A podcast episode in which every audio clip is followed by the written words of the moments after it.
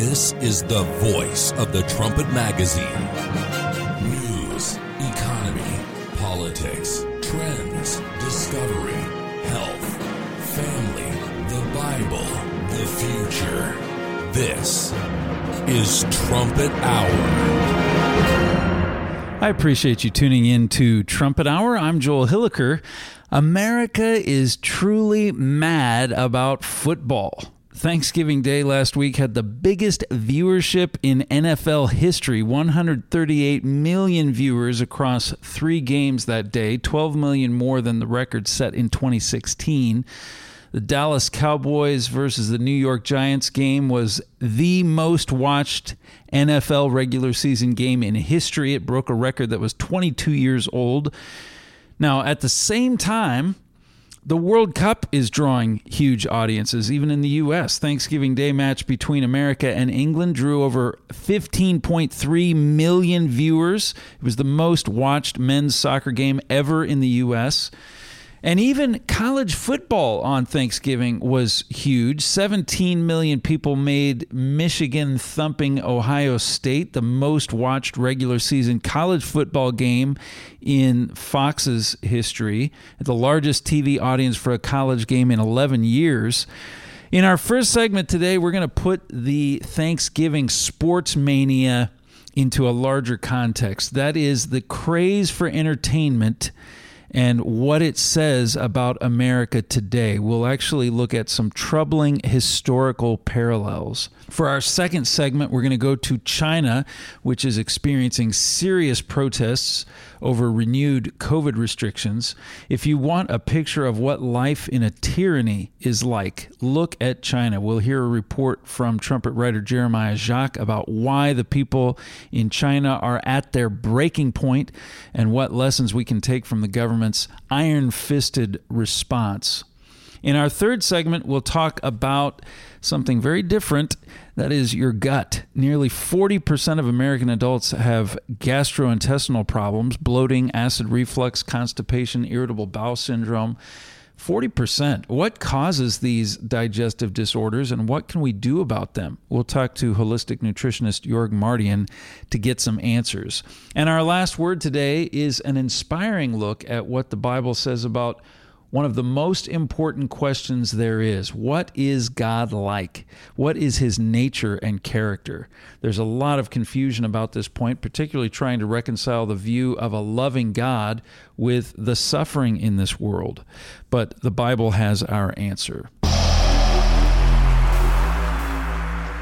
A couple years ago, America's interest in professional football was tanking. The explosion of woke messaging, players kneeling during the national anthem, BLM, all this turned off a lot of fans. At the Super Bowl in 2021, the league decided to play what's called the Black National Anthem, lift every voice and sing before the game. And in every game of the season last year, now, combined with COVID restrictions that prevented fans from attending games, interest in professional football just tanked.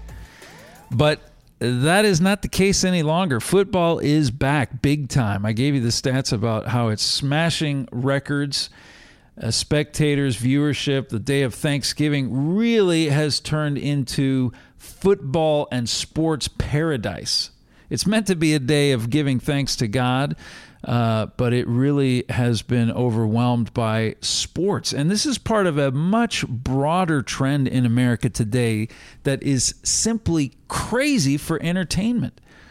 A big part of the reason COVID lockdowns caused our television viewing, our entertainment consumption to go through the roof. Let me give you some statistics. The time that people spend with the TV on between 10 a.m. and 5 p.m. increased by 77% people aged 65 and up spend about a third of their waking day, almost six hours, watching broadcast TV. Now, younger people don't watch traditional TV channels, they want streaming services and they gobble those up. The average kid consumes five hours of media per day.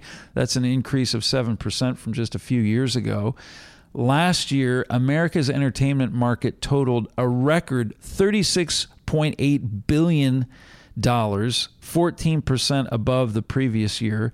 Globally, last year, the home, mobile, and theatrical market totaled $99.7 billion, 24% up from the previous year. Now, you look inside these numbers, there's a, a couple of trends that stand out. One of them is the rise of video games. More than half of America's population plays video games every month. Last year, consumers spent $44 billion in gaming software and services. Mobile game app sales are shooting up by double digit percentages, now $37 billion on Android, $52 billion on iOS. Game Gavel, this is an online gaming marketplace. They say video games are replacing people's social life. They write games are becoming the leading platform for communication and social interaction among young audiences. And this trend was accelerated by COVID 19. They say all gaming platforms noted record levels of daily activity among players due to quarantine and a large amount of free time that one had to spend at home. So, video game use exploded. A, a related trend here is the rise of esports. This is video game competitions, spectators watching other people play video games. Insider Intelligence estimates 29.6 million monthly esports viewers in the U.S. this year. That's up 11% from last year. Statista says by 2025, they're expected to be over 318 million esports enthusiasts worldwide big big jump from 215.2 million in 2020 it's a lot of people watching other people play video games. And when i think about all of these statistics and the picture that they paint what i find particularly jarring about this is right now at this time america is facing serious problems nation threatening problems. You have a leftist government that is trashing our Constitution, throwing out the Bill of Rights, jailing dissenters, imposing censorship, stealing elections, permitting unchecked illegal immigration. They're sinking the country into debt. They're sending inflation soaring. They're sabotaging energy production. They're destroying our public education. They're trashing history. They are changing the nature of our republic. I, I, saw an article a few days ago in the Epoch Times about a protest in Phoenix, Arizona. These people come together to demand new midterm election for Maricopa County. This is after serious irregularities and problems. This determines who governs the state the woman who's been declared the winner, she's the Secretary of State here. She rules on whether there were election problems. She decides whether they do anything about this. There's a lot to be concerned about here. And the evidence is that tens of thousands of people's votes were not handled properly, maybe hundreds of thousands. The people organizing this protest in Phoenix, they were hoping for a huge turnout of Arizonans demanding that these issues be addressed. Well, guess what? About 150 people showed up. 150 people to protest and to demand that something be done about all of these irregularities and these very concerning facts and the evidence that shows that something was not right. 150 people. The people in power are getting away with these things because nobody is holding them to account. People just can't be bothered how can you turn something like this around if people don't care? I mean, the, the people who are in power, they can do whatever they want because nobody nobody cares. What's going on here? It's it's hard not to put these these two things together. And this reminded me of a booklet that was produced by the Worldwide Church of God under Herbert W. Armstrong in the mid 70s called The Modern Romans. This booklet is about how this powerful empire that ruled the world ended up collapsing. And this is important history because there was a time when Rome was so powerful that people assumed it was invincible. Now, obviously, that assumption was woefully false. Rome fell, it fell hard. But let me just read from this booklet. It says, Proud Romans became lulled by the belief in the seeming eternity and superiority of their system, in their long chain of rarely broken military and economic successes, as if fate had determined they should always come out on top despite repeated challenges to their existence. Now, that sounds awfully familiar, doesn't it? It's the way that we naturally think. It's it's difficult to truly recognize the vulnerability of a society that that is doing so well, where there's so much prosperity, there's so many things that seem to be going well for us, or we have such a, a long record of success. But as this booklet says, the unthinkable happened. When Seneca, the Roman statesman, warned that Rome would fall, the people snickered. Rome fall? It could lose a few battles, but not the empire. Rome, mused the average citizen basking in the height of world power, is impregnable. Rome was the world, and the world was Rome. To speculate at the moment of unsurpassed material, economic, and military achievements that glorious Rome could collapse to inferior barbarians was unthinkable what Roman Jeremiah could have prophesied that the ravages of wars, taxation, mounting crime, race problems, moral decay, subversion from within, political assassinations, and public apathy, not to exclude natural disasters, would one day bring Rome prostrate before less developed nations but the voices of the ancient Roman scoffers are as still as the rubble of ancient Rome. Now, there's a chapter in this booklet titled A Mad Craze for Pleasure. And this talks about how the prosperity of Rome caused so many people to turn to luxury and ease and escapism, self indulgent, and all of these things that fed into the rampant spread of immorality and perversion and violence. Now, these descriptions of what happened to Roman society anciently have an eerie ring of familiarity today. Let me just read some quotes to you from this booklet. Only those with an eye on the lessons of history understand the subtle dangers of careless, excessive self indulgence, self seeking, and hedonism while the nation faces the greatest problems in its history, demanding the greatest effort and sacrifice. However, millions would rather play, escape, and indulge themselves in temporary selfish goals.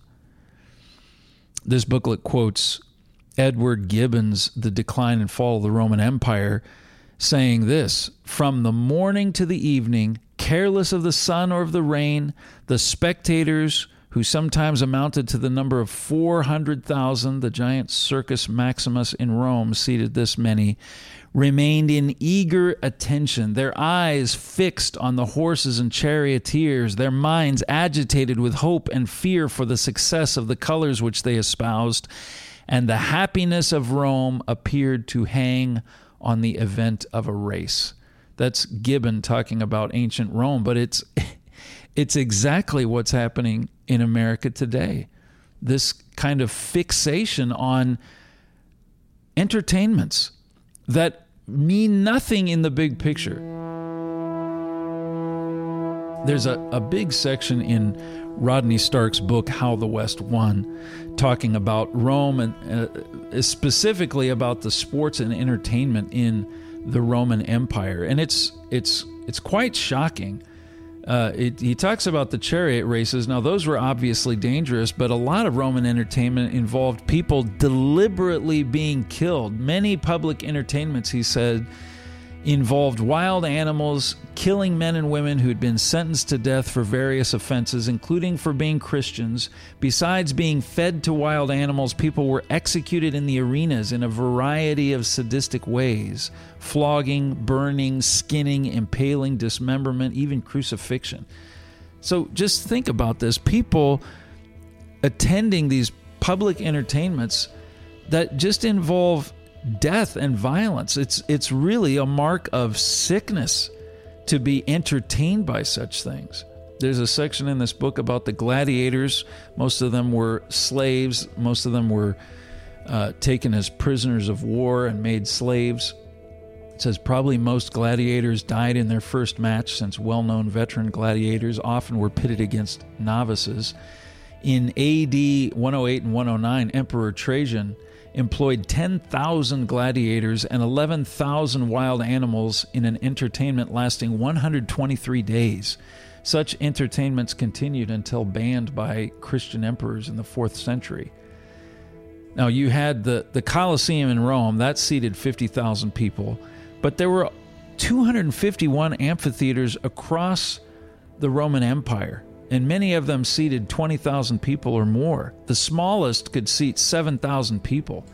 So Rodney Stark writes it is credibly estimated that at least 200,000 people died in the Colosseum.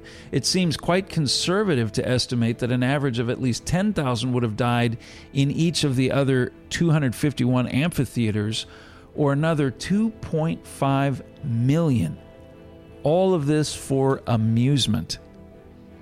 That, that's very sick. It just shows how involved, how much influence Satan had over that society. But but look at our, our society today. There's a lot of that type of content in entertainment today. And in most cases, they're not killing actual people, but uh, the the vividness is even greater than it would have been from sitting in a a seat in a coliseum looking down onto the, the middle of the coliseum we get it in close up full color detail. Hd I can't even stomach a two minute trailer for a lot of the movies that are being produced today, but people are marinating in this for hours upon hours. It's not just an occasional visit to the Coliseum, this is available 24 7 through streaming services. Violence is a staple of our entertainment today, and a lot of it just very, very sick and satanic violence. And on top of that, there's a lot of sexuality, a lot of immorality, a lot of perversion. This is also from that modern Romans booklet. It, it quotes Philip Ness Van Meyer's Rome, Its Rise and Fall. Almost from the beginning, the Roman stage was gross and immoral. It was one of the main agencies to which must be attributed the undermining of the originally sound moral life of Roman society. So absorbed did the people become in the indecent representations of the stage that they lost all thought and care of the affairs of real life. It's it's it's a remarkable description. What kind of uh, transformation can happen in society as we fixate on immoral entertainment, and just how this begins to just change the way that we think? You know, if if we could get just a fraction of the people off of these kinds of entertainments on these streaming services and get them to devote their attention to making sure that we have secure elections, the course of the nation would change. You look at the bigger picture, you see all of these threats that are building around the world. You see Russia warring with Ukraine and Putin trying to freeze people to death. You see China chewing up territory. You see Xi Jinping becoming dictator for life and preparing to take over Taiwan.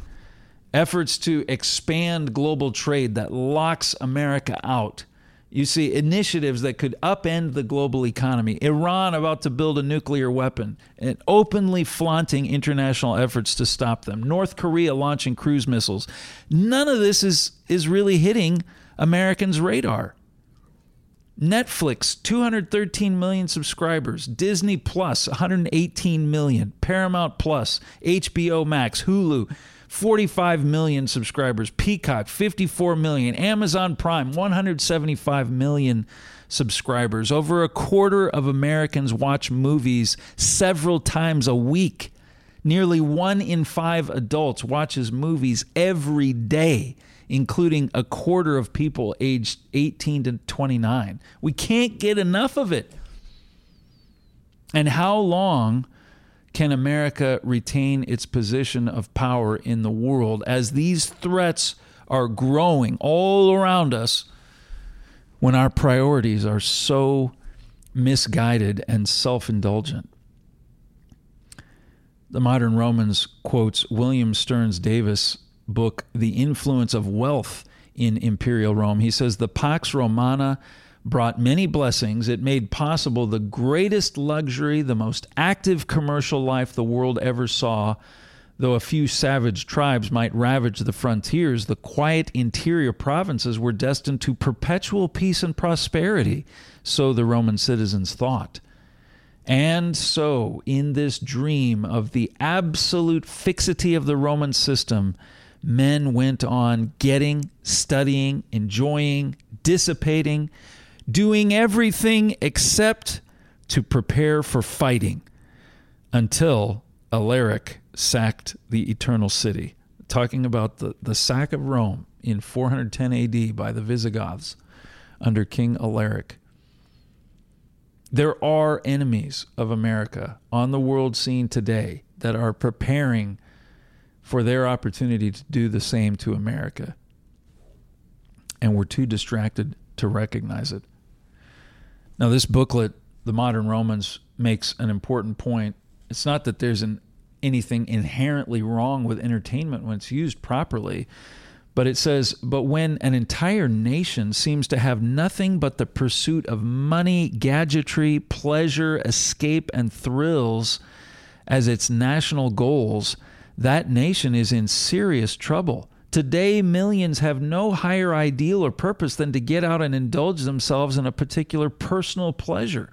So wrapped up and involved are millions in these short range pleasures that few are willing to endure any discomfort or privation to solve national problems or threats. That's, that's the real issue. Where are our priorities?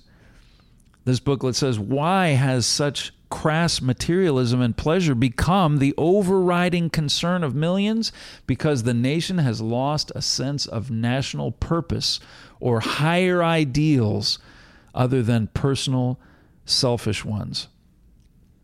This booklet was first published 50 years ago.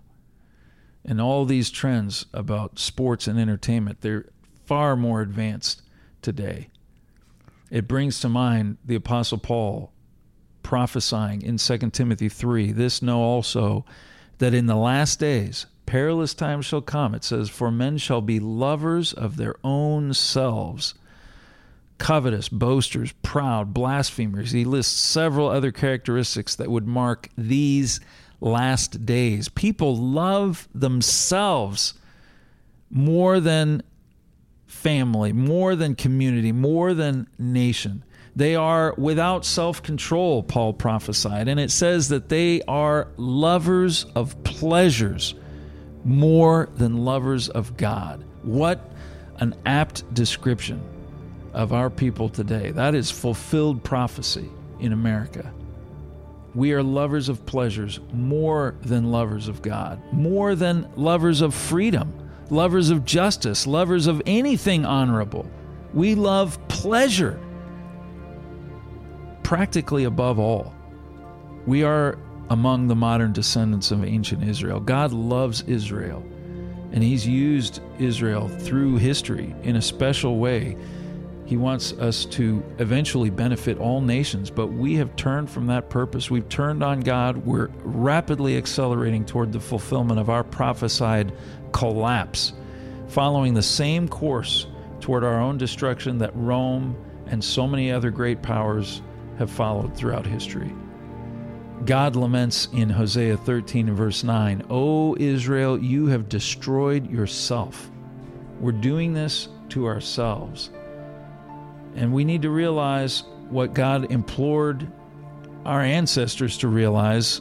That verse continues, But in me is your help. I will be your king. Where is there any other that may save you in all your cities? Surely we should be able to recognize that no one but God can save us. And God is reaching out. He would help us, He would solve our problems, He would be our King, He says, if only we would repent and embrace His law and submit to His rule. God loves America, and He wants to prevent our destruction if He can. But He'll only do so if we allow Him to.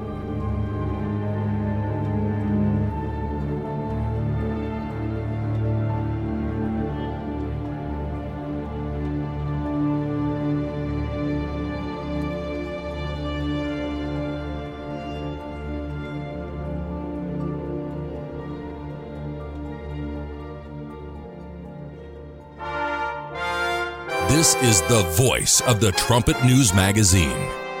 You're listening to Trumpet Hour. If you want a sobering look at just how oppressive life can get under authoritarian rule, look right now at what is happening in China. We'll get a peek in this report from Jeremiah Jacques. The Chinese Communist Party is now facing the worst protests against it since the Tiananmen Square massacre back in 1989. The anger is largely over the Chinese government's COVID 19 rules. Since the early days of the COVID pandemic, China's ruler, Xi Jinping, has taken a remarkably strict stance against the virus. His policy is called Zero COVID and it aims to isolate every single infected individual and keep them quarantined by force if necessary from the rest of the population. This has resulted in rigid lockdowns of entire cities, hundreds of millions of people, some of them for as long as four months. This is leaving many people without access to food and medicine, unable to earn money, and deeply discouraged.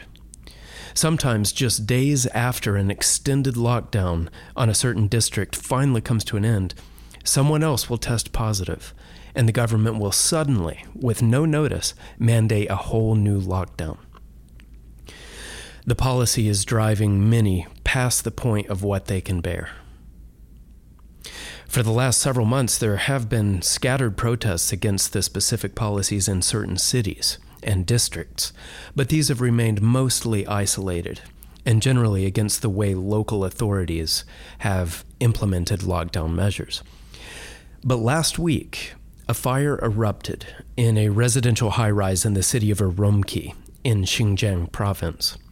Ten people were killed and nine were injured in this tragedy, and footage of them screaming as they burned circulated through Chinese social media. Why were the people unable to get out of the building? Why were firefighters unable to get to the blaze in time to help them?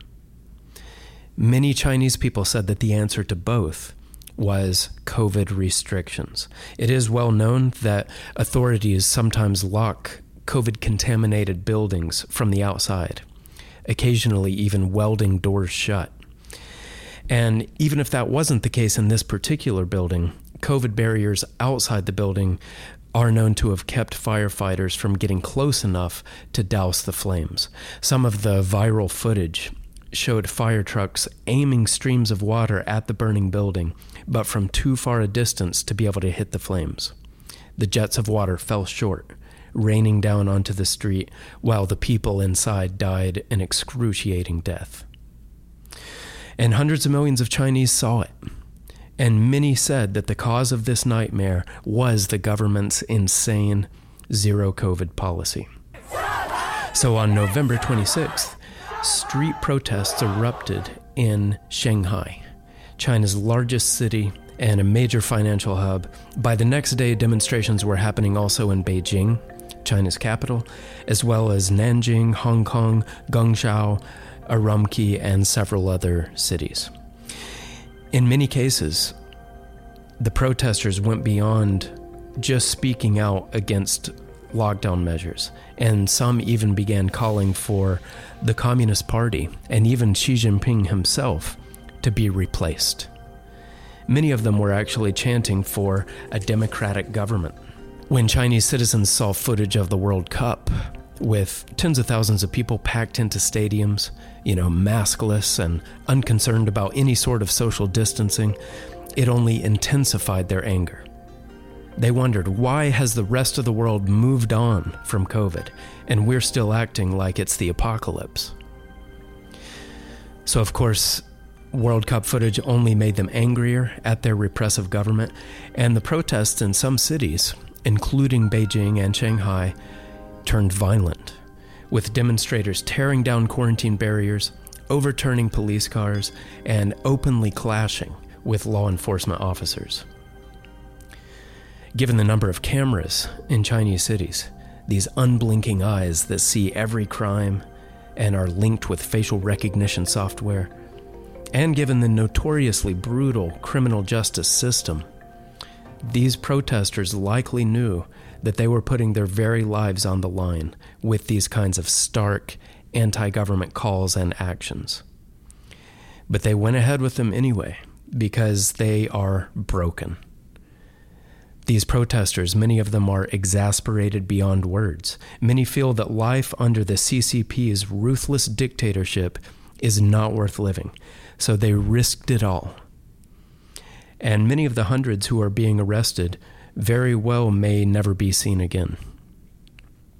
So it's clear that many Chinese have reached a breaking point, and it's clear that the zero COVID policy has been a disaster, both economically since it disrupts supply chains, keeps people from working, and shutters many factories and shipping hubs. And it has been a disaster politically, because it has made many Chinese who were previously supportive of the Communist Party suddenly stand up against it, sometimes even violently. So, if zero COVID has been such a disaster, why do Xi Jinping and the Chinese Communist Party continue it? Why do they keep this soul crushing policy in place even as it turns their people against them? Well, since the early days of the pandemic, Xi has tried to score political points, both at home and among people in his partner nations, by contrasting China's quote unquote COVID success with America's failure. He is a dictator, and one of his broader goals is to show his people and the world that dictatorship as a form of government is superior to democracy.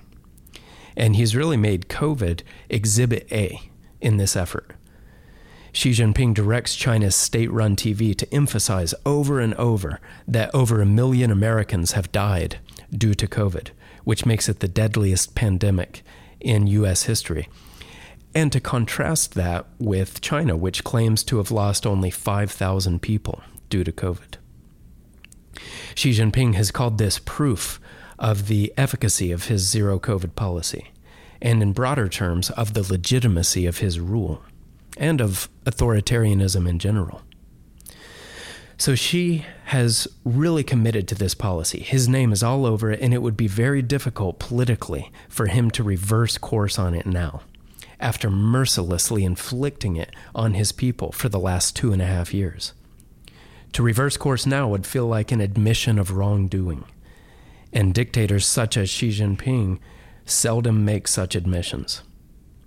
Xi still clings to the hope that he can use this to try to showcase the benefits of authoritarianism over the free societies in the West.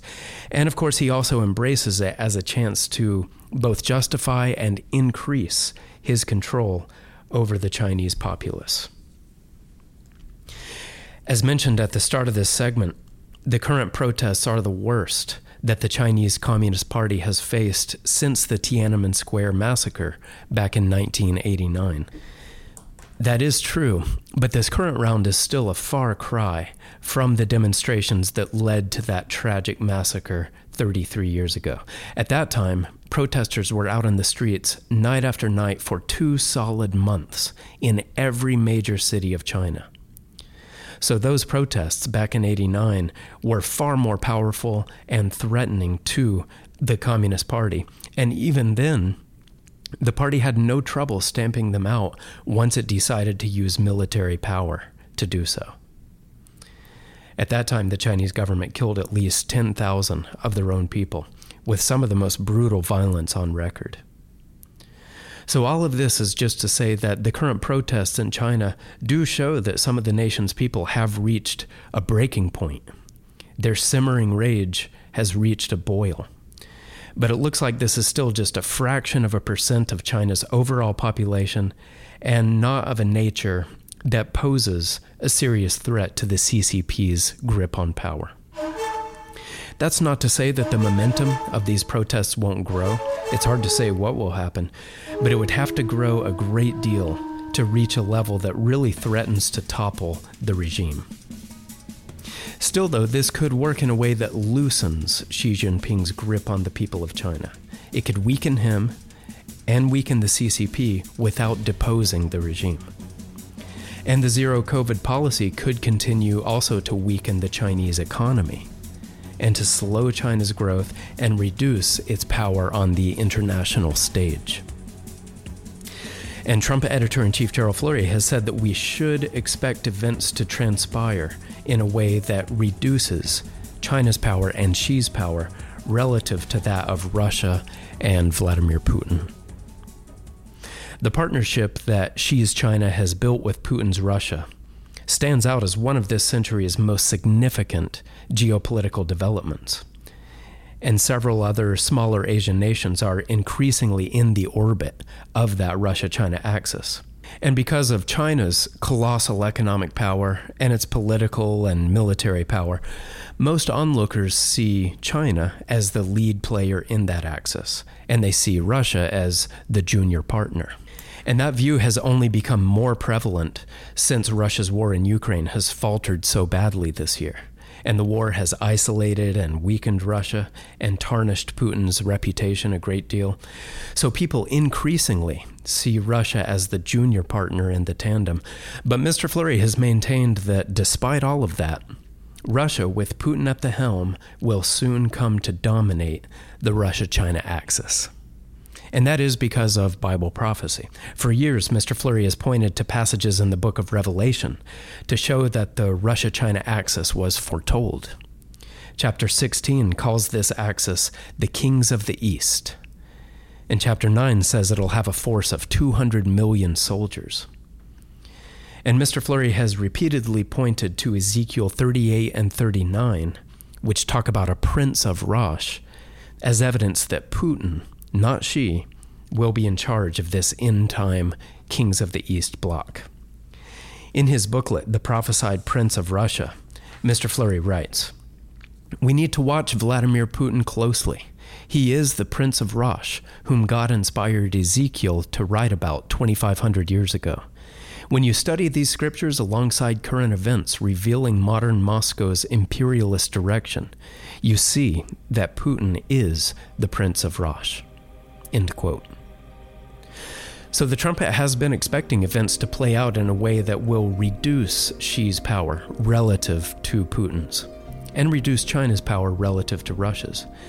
And so, right now, with China's economy taking a serious hit and with social unrest becoming more and more common because of Xi's lockdown policies, you can see how these trends could eventually rebalance the power in the Russia China axis in the way that we've been expecting.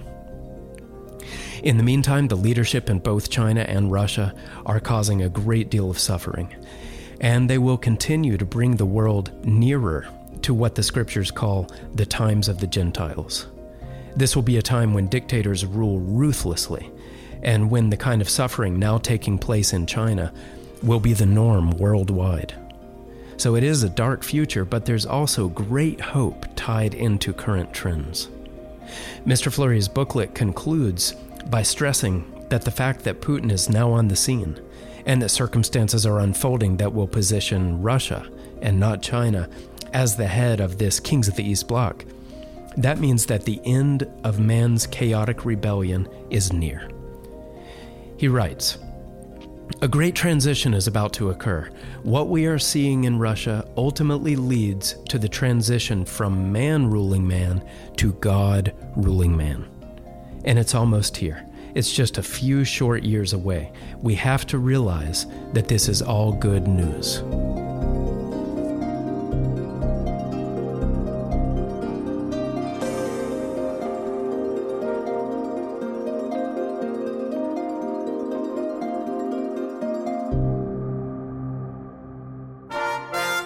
This is Trumpet Hour with Joel Hilliker. Do you suffer from a digestive disorder? Experts find that nearly 40% of American adults have gastrointestinal problems, everything from bloating to acid reflux to constipation to irritable bowel syndrome. It's a huge problem, even a big strain on national health care. But the importance of how toxins affect our overall health is just now becoming clear. To talk about this, we have via Skype from his office in British Columbia, holistic nutritionist and personal trainer Jorg Mardian. Hello. Hello. So, uh, how does the gut get sick? Well, researchers believe that the biggest key to overall health lies in what's called your microbiome or the, the bacterial makeup of your gut. So, if your gut's not healthy, you're not going to be healthy. And I think that's a fact that most people do not understand today. And it's just a sobering thought because our, our digestive tract is responsible for most of our overall physical and mental health. So, i you might assume that your gut primarily affects your digestion. That's what we think of, right? The food goes in and then it gets processed. But while it does play a, a, big part in the ability to break down and absorb the nutrients we take in from food, it also determines what nutrients are absorbed from the food, um, what toxins and allergens and microbes are kept out hmm. that are bad for us. It determines how healthy the immune system is, um, the response to inflammation, to to appetite, and even our mood, sleep, and energy. It's it does a big job. And Scientists also say that we have roughly around 39 trillion microbial cells that inhabit that gastrointestinal tract. Mm. You know, um, it, it's just a rough calculation, mathematical calculation. Um, but that makes up 80% of our immune system. Wow. You know, so when we look at that, that's an important factor that we have to take care of. It's a, it's just a sobering responsibility it's an ecosystem that has to remain uh, in balance with less of the wrong bacteria and like parasites and yeasts and more of the good bacteria hmm. like you w- would find in yogurts and, and, and, and good dairies right and and that fact is absolutely essential to good health because it's connected to everything that happens in the body you know when we expose it to unhealthy foods to chemicals um, there's a lot of genetically altered materials and stuff today, pollutants, what else? Pesticides, pharmaceuticals. How, how many people are on pharmaceuticals? Mm-hmm. And that upsets that uh, commensal relationship that our gut bacteria has with us.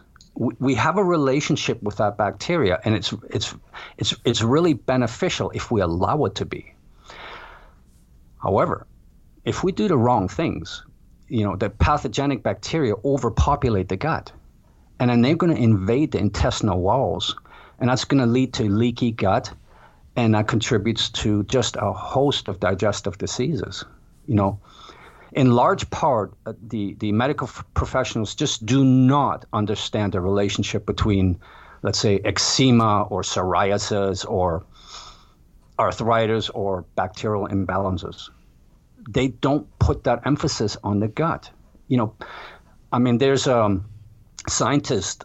He said uh, James Kinross. He said pick a disease, and microbiome abuse is associated with it. Wow. Yeah, you don't hear about it. I, I mean, uh, we're we're treating uh, just uh, everything that you're saying. We're treating things that are two or three steps probably upstream from this more fundamental cause of a lot of those problems. Right. We're hitting. We're not hitting the causes. You know, the medical solution is to hit the effect with over-the-counter or prescribed medicines. Mm-hmm. It's huge. You know, uh, that is is what's called a band-aid approach, and it's broken. It's just absolutely broken, and we know that because healthcare costs keep going up. I mean, you can talk to anyone and they have gas and bloating, they have constipation, diarrhea. I mean, how many people don't suffer from it? You, you have to t- look at it in reverse. And then you get worse results like autoimmune disorders. Mm-hmm. These are all related to it as well, like Hashimoto's, arthritis, type 1 diabetes is a gut disease. It's a sugar disease. It runs through the gut. Uh, MS, you know, by favoring that medical approach over prevention, you know, the burden of that digestive of digestive diseases on healthcare is roughly, I think, uh, 142 billion annually. Wow. You know, so my question is: Is it working? Right. Is the medicinal approach working? I'd say not. And, and I just want to put that into perspective. I, I just had a little fun with this, you know. Uh, since um, 2020, we just got over this COVID issue, right? Uh, I think they said there's a million one deaths attributed to COVID and a lot of hysteria. I mean, so if we extrapolate these digestive deaths over the same time period, we end up with about 650,000. Hmm. Not quite the same number, right? But look at it like this COVID deaths have dropped significantly in the last two years. But these annual digestive diseases, they're expected to keep climbing. Mm-hmm. And are we going to have the same numbers down the road? I believe we will. You know, and we will have the, the same type of um, concern over those numbers that we had over COVID. You know, that that's a good question to ask because this this really is is a significant issue. Yeah. Well, it makes sense that uh, the repository within our system that gathers all everything that we consume that is meant to supply all of our energy and all of that that it would have to be in good working condition to make sure that all of those nutrients are distributed properly, that they're assimilated the way that they need to be within our bodies. You mentioned uh, when you first started talking that this doesn't affect only our physical health but even our mental health. Maybe you can just talk about how gut health affects our thinking. Yeah, great. Um, you know, if if we look at the overall burden on healthcare, you know, perhaps this is even going to go higher if we look at it as a mental health issue. mm-hmm. So, our gut has what's called a second brain. Um, that's really the enteric nervous system, and it, it's made up of two thin layers of more than 100 million nerve cells within the gut, uh, from the esophagus down to the rectum. So it, it basically communicates back and forth with our big brain, but with some profound results. You know, for decades, uh, researchers used to think that anxiety and, dep- and depression trigger uh, big emotional shifts. But now it's the reverse. They believe that the irritation in the in the gastrointestinal system actually sends signals up the nervous system, and that triggered these mood changes. See? And with up to 30 to 40% of the population having bowel problems at some point, this may explain why there's a higher than normal percentage of people with that have irritable bowel and functional bowel problems that have depression and anxiety.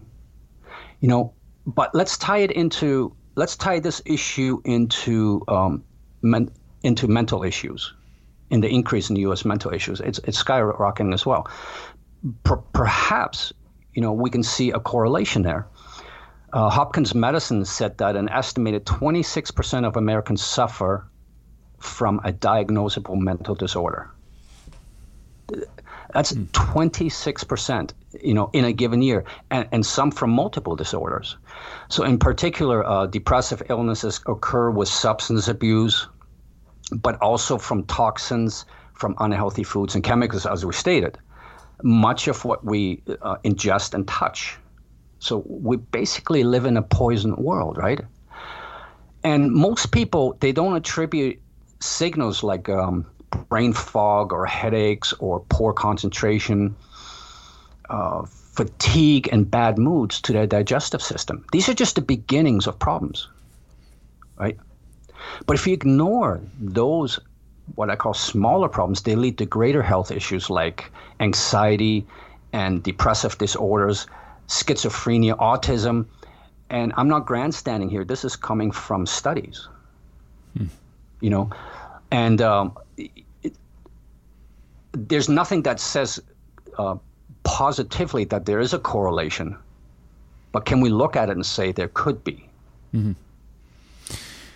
Well, let's get to solutions. First of all, what are the main problems? You were talking about just trying to make sure that the, the, the composition of the, the good bacteria that we limit the bad bacteria we try to imp- increase the number of good bacteria. Uh, what are the things that i guess cause the biggest problems with gut health? And then maybe we can talk about how to fix those issues. Right so in, in essence when, when when you look at this issue the experts say they're stumped they, they don't have really a, you know, they say we don't really understand why all of these digestive problems occur, but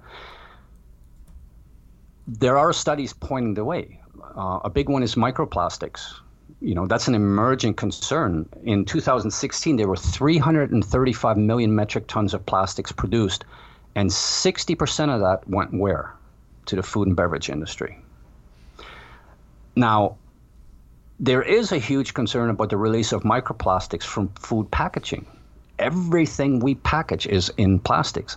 These c- can lead to, as we know, uh, the inflammatory process. They can penetrate deep into tissues and even cross the blood brain barrier.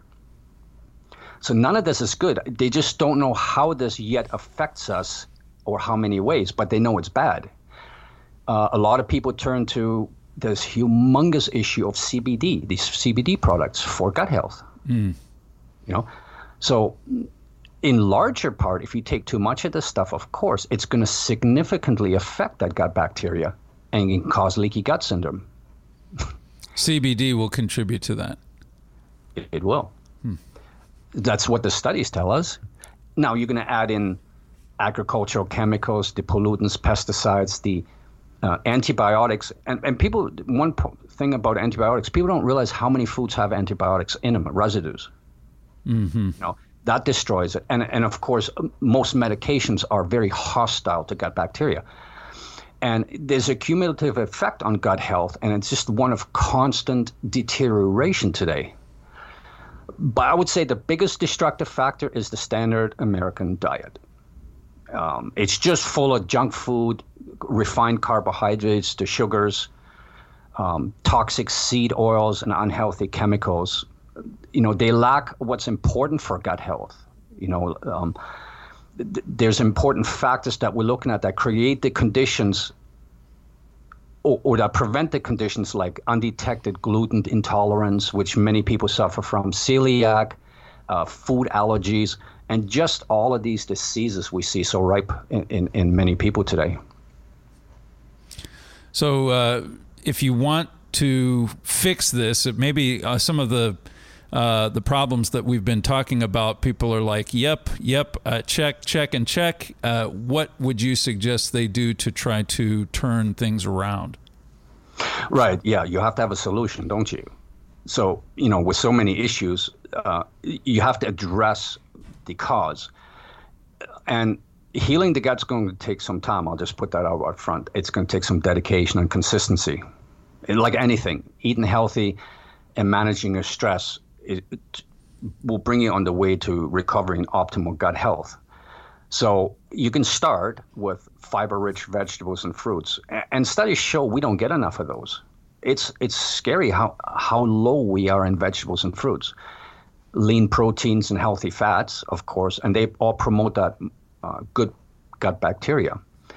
Um, on top of that, what a lot of people don't realize is fermented foods, you know, such as kefir and, and yogurt and pickled vegetables, um, miso, sauerkraut, uh, the stuff that's done the traditional ways. Um, those all help. And there's foods that have what's called prebiotics. So They're like food for your bacteria. Hmm. Uh, these are like in garlic or onions, um, leeks, asparagus, uh, seaweed, and so on. And so we need more of those foods that we might not have in our everyday diet. You know, so that's a basic way through diet to to to feed our gut and and then we have to leave off what, what I call the, the junk foods and the sugars and all of that. I mean, that's key. You can't actually eat good and then still have junk food in there, a preponderance of that. you have to have 70 to 80% good food at least to give it a chance to, to, to recover. You know, our, our body was designed to thrive under the right conditions. And that 70 to 80% of good food will give it that. It's just going to give us our energetic, happy lives. If we go the other route, uh, we're not going to enjoy that quality of life that's within our reach. You know, I would say digestive ailments aren't actually a disease. They're they're just a normal biological response to what we do. So the, the, the only proven way to re, then to reduce the gut issues for good and to pr- improve your health is to recognize that there's something wrong with our approach, our diet, our lifestyle, and to make a healthful change. And if we do that, if we take charge of that aspect, then we're going to reap uh, good gut health in the long run. All right, excellent. We appreciate that very much. We've been talking with personal trainer and holistic nutritionist Jorg Mardian about gut health, what to avoid, and what to put in to make sure that it's it's providing your body the nutrients that they need, and uh, even some of the symptoms that uh, that might point back to poor gut health. He has written an article about this. You can watch for that up at thetrumpet.com. We always appreciate your insight, sir. Thank you very much. Thanks for having me.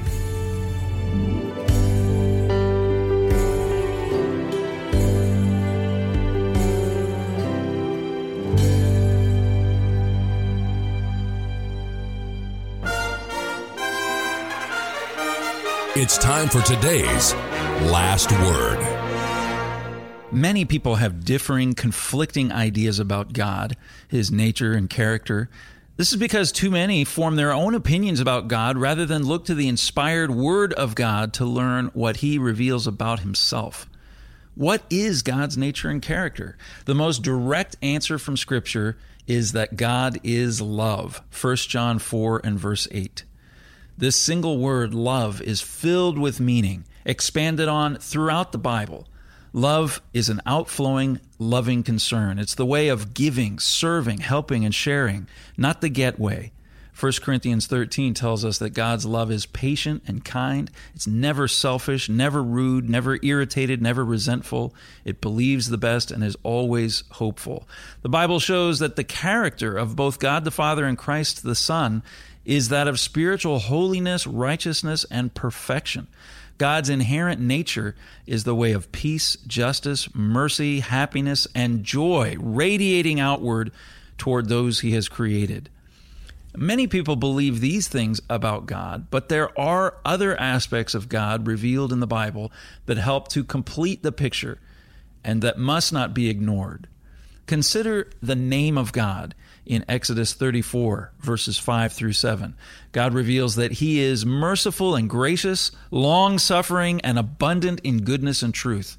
He describes Himself as keeping mercy for thousands, forgiving iniquity and transgression and sin.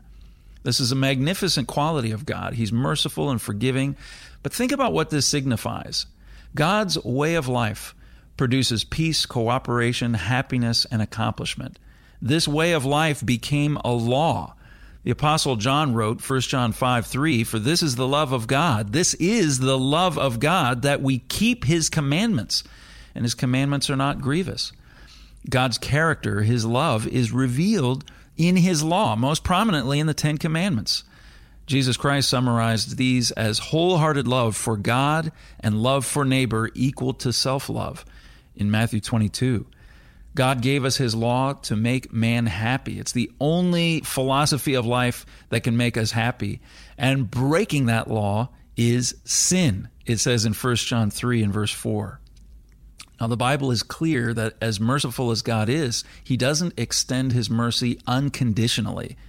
You continue reading his name in Exodus 34 and verse 7, it says that God will by no means clear the guilty visiting the iniquity of the fathers upon the children and upon the children's children unto the third and to the fourth generation. This statement reveals a God that many people are unwilling to accept or to come to know. But it must not be cast aside. It's backed up and fleshed out by many other passages in both the Old and New Testament. The Bible says that God is a God of judgment, admonition, and correction. All of which he does in love. It's wonderfully positive and constructive. But the fact is, the presence of law requires a penalty for infraction. There can be no law without a consequence for breaking it. Since God's law reveals the perfect way of life, breaking that law causes problems. In fact, every particle of human suffering, unhappiness, misery, and death has come solely from the transgression of God's law. Some people question if God is truly a loving God. They ask how he could allow suffering and injustice in the world. We have to understand that suffering comes from mankind choosing to rebel against God and to reject his law a rebellion that began in the Garden of Eden and has continued for generations since. You can learn about this truth in The Mystery of Civilization. That's chapter 4 of Herbert W. Armstrong's book, Mystery of the Ages. God is deeply grieved by human suffering and by sin. And aside from the natural penalties that follow sin, God has determined that the wages of sin is death. Romans 6 and verse 23. The merciful God will not give the gift of eternal life to any human being who would live in sin and misery, the way that the immortal devil and his demons will. God will by no means clear the guilty, and the sins of fathers and their miserable effects tend to afflict their children and later generations, as the sin of Adam and Eve can attest. God demands repentance from sin, a total change from a sinful life. And he yearns to see every human being make that choice. As it says in 2 Peter 3 and verse 9, he is long suffering to usward, not willing that any should perish, but that all should come to repentance. God will not compromise with his law one iota. The death penalty for sin must be paid, but as proof positive of his unparalleled love for mankind and his absolute goodness and righteousness. As it says in John 3:16, God so loved the world that he gave his only begotten son that whosoever believes in him should not perish but have everlasting life. God the Father offered his son and Jesus Christ sacrificed himself to pay the penalty for our sins upon our repentance. When you understand it, there's no greater demonstration of God's love and of who and what God truly is than that sacrifice and the life it opens to us. God is love. He has a marvelous plan to bring His loving way of life and eternal life to all mankind, including all those who have ever lived.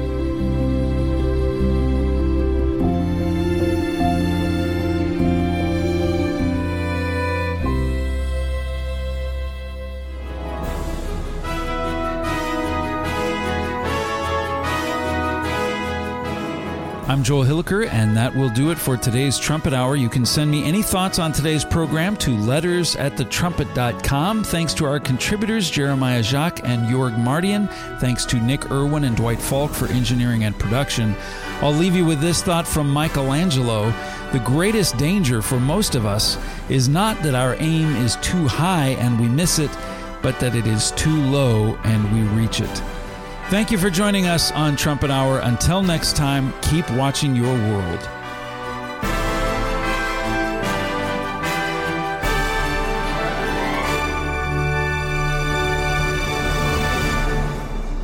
You've been listening to Trumpet Hour on Trumpet Radio, 101.3 KPCG, and online at kpcg.fm. Understand your world.